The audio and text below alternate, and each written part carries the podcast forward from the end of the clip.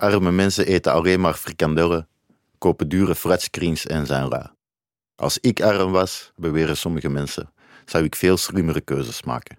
Maar dat is onzin. Onder druk maken we allemaal dezelfde fouten. Dus weg met dat oordeel.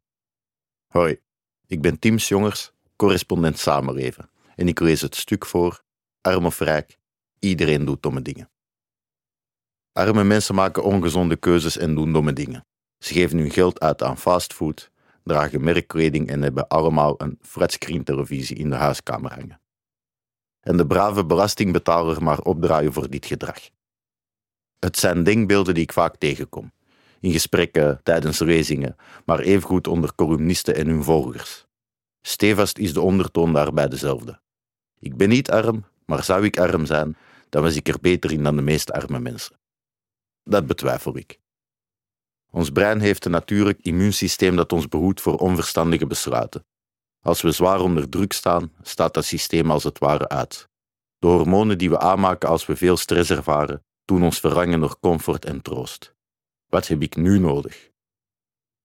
Dat kennen we allemaal wel. Na een stressvolle, verdrietige of superhectische dag prof je neer op de bank. Het bezoekje aan de sportschool stel je uit, dat hou je later in de week wel in. En grijp je niet naar een chipszak of een reep chocolade, dan hoogstwaarschijnlijk naar je telefoon voor de afhaalservice. Want wat boeit een bodyfit-sessie en een quinoa-salade met bio-cherry-tomaatjes op een kutdag? Netflix en chocolade, snel, makkelijk en lekker. De ongezonde hap wordt zo'n beschermingsmechanisme. Het is troost onder direct handbereik. Dat is ook niet zo gek, want zoet of vet voedsel, dat zijn precies de stoffen die onze stresshormonen temmen. En kom, het kan ook wel een keertje. Vandaag was een slechte dag en morgen is er een nieuwe dag met nieuwe kansen. Maar wat nu als morgen, overmorgen en de vele dagen nadien ook allemaal kutdagen zijn? Elke dag stresshormonen en elke dag een permanent gevecht met ongezonde keuzes. De kans dat je dan elke dag hetzelfde ongezonde gedrag vertoont is groter dan je zou willen. Het hangt namelijk helemaal af van de context waarin we leven. Armoede, permanente zorgen en veel willen maar weinig kunnen vormen zo'n typische context die mensen onder hoogspanning brengt. Dat zorgt vaak voor langdurige stress. Op dat moment leef je eigenlijk in de overleefstand en neem je voortdurend korte termijn beslissingen. Je verkiest de snelle troost boven profijt in een verre toekomst. Dat staat haaks op de lange termijnplanning waarmee we aan onze gezondheid werken. De inspanningen die je vandaag levert met gezond eten, voldoende slaap, genoeg bewegen, weinig alcohol drinken en regelmatig sporten betalen zich pas veel later uit, omdat zulk gedrag je kansen op een lang, gezond en gelukkig leven waarschijnlijk verlengt. Nog los van alle stresshormonen en korte termijnbeslissingen zijn er meer verklaringen voor het mogelijk ongezonde gedrag van mensen in armoede. Als broccoli vier euro en tien cent per kilo kost en frikandellen twee euro en zestig cent per kilo, is de keuze met een smalle beurs snel gemaakt. Op de korte termijn is vanuit financieel oogpunt de frikandel zelfs de meest rationele keuze. Als je naar de lange termijn kijkt, de termijn waarin we gezond worden en blijven, is dat allerminst het geval. Daarin speelt je omgeving ook mee. Leef je in armoede, dan leef je vaak ook in de minst gezonde buurten. Buurten waar de fastfoodrestaurants en andere leveranciers van goedkope, ongezonde happen oververtegenwoordigd zijn. Je zou denken, verbieden die tenten, maar dan pak je het probleem niet bij de kern aan. Die oververtegenwoordiging is namelijk zelf ook een symptoom van armoede. Het is een wisselwerking tussen de vraag naar goedkope, sneltroostende voeding en het aanbod. Dat is ook zo in de buurt waar ik woon. Al zou ik gezond willen eten, de bio-winkels, traiteurs en versbereide maaltijden ga ik er niet vinden. Al helemaal niet voor een betaalbare prijs. Daarbij zijn fastfoodrestaurants laagdrempelige ontmoetingsplekken in buurten waar relatief weinig andere plekken voor ontmoeting zijn. Ideaal om rond te hangen, wifi te gebruiken, even de kou te ontlopen en snel een goedkope hap of halve liter cola naar binnen te werken. Of zoals Gert van Dijk, ethicus bij de Artsenfederatie K N M G en het Erasmus M C het stelt. Het fastfoodrestaurant van nu is het wegbezuinigde buurthuis en de verdwenen kerk van vroeger. Trouwens, dat doen welgestelde mensen toch ook? Ontmoetingen met vrienden in een gezellig restaurant onder het genot van een flesje Bordeaux, een driegangenmenu, wat Franse kazen en een crème brûlée om de avond mee af te sluiten. Dat is nou ook niet het gezondste van het gezondste, of goedkoop. Wel houdt het ons letterlijk en figuurlijk warm. En het helpt ons om even onder de stress van alle dag uit te komen. Die veroordelende houding naar arme mensen toe gaat vanuit eetstijl regelrecht door naar hun uitgavenpatronen. Veel mensen herkennen het.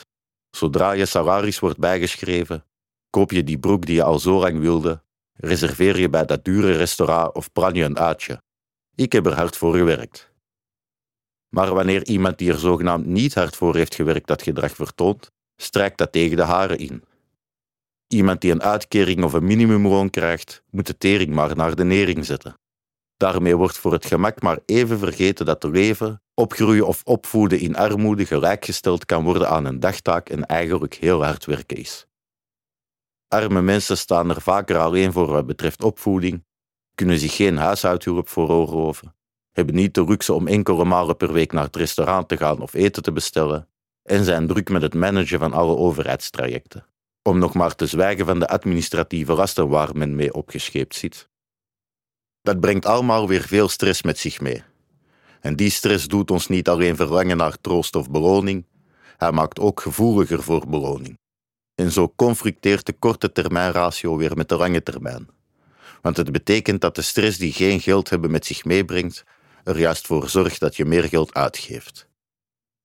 Voor vandaag is het prima om met een impulsaankoop even de stresshormonen een halt toe te roepen.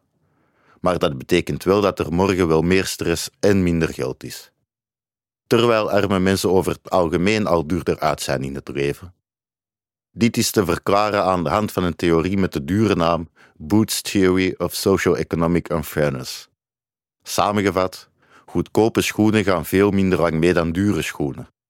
Op de korte termijn is vanuit financieel oogpunt de goedkope schoen de meest rationele keuze.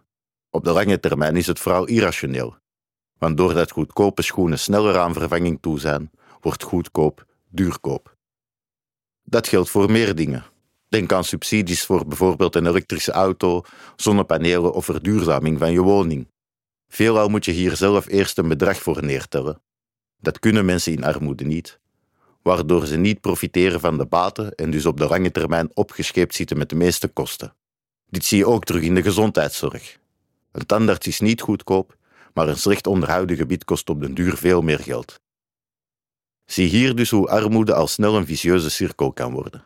Enerzijds koopt men spullen waar men geen geld voor heeft uit de behoefte om zich voor even goed te voelen, anderzijds is men aangewezen op goedkopere spullen en moet men dus meer kopen.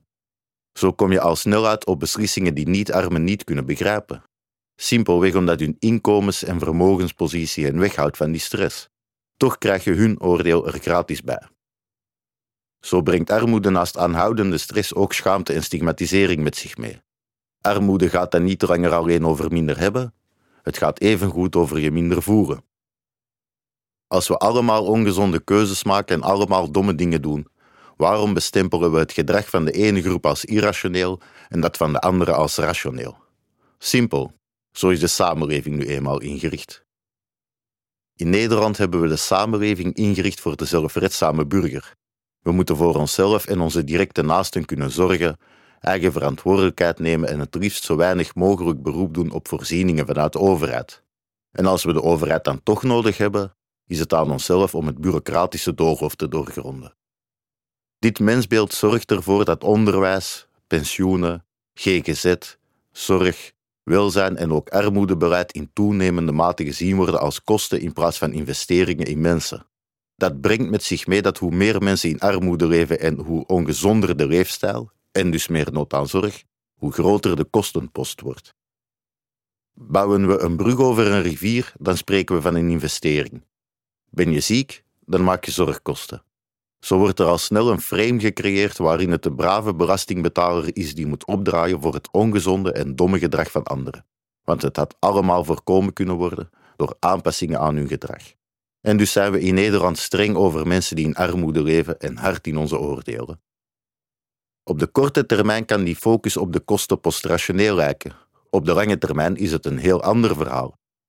Langdurige armoede en het effect van stigmatisering en sociale uitsluiting op de gezondheid van burgers, de schuldenindustrie en het onrealistische mensbeeld van de zelfredzame burger zijn allesbehalve gratis. Hoe langer de armoede en bestaansonzekerheid duren, des te hoger de zorgkosten. Hoe langer de schulden duren, des te hoger het G G Z-gebruik. Dat maakt van het oordeel over mensen die in armoede leven een op lange termijn irrationeel en duur oordeel. En het is eerder een deel van het probleem dan van de oplossing. Afzien van een flatscreen-televisie gaat daar helemaal niets aan verhelpen. Hoogstens sterkt het het oordeel dat sommige mensen beter in arm zijn, zijn dan anderen. Wel, ik dacht het niet. Het is de missie van de correspondent om voorbij de waan van de dag te gaan. Onze correspondenten voorzien het nieuws van context en schrijven over de grote thema's van deze tijd. De correspondent geeft me de vrijheid om mijn nieuwsgierigheid te volgen en de tijd om verhalen te schrijven. En zo probeer ik onzichtbare structuren zichtbaar te maken en een andere kijk te bieden op debatten die het nieuws domineren. Dan gaat het minder over het spelletje en veel meer over wat er op het spel staat. Vanaf dag één zijn onze artikelen, boeken en podcasts gefinancierd door onze leden. Volg ons op onze journalistieke zoektocht. Overweeg eens lid te worden van de correspondent. En maak daarmee samen met ruim zeventigduizend anderen onze onafhankelijke journalistiek mogelijk. Dus word lid van de correspondent. Ja, word lid. Word lid.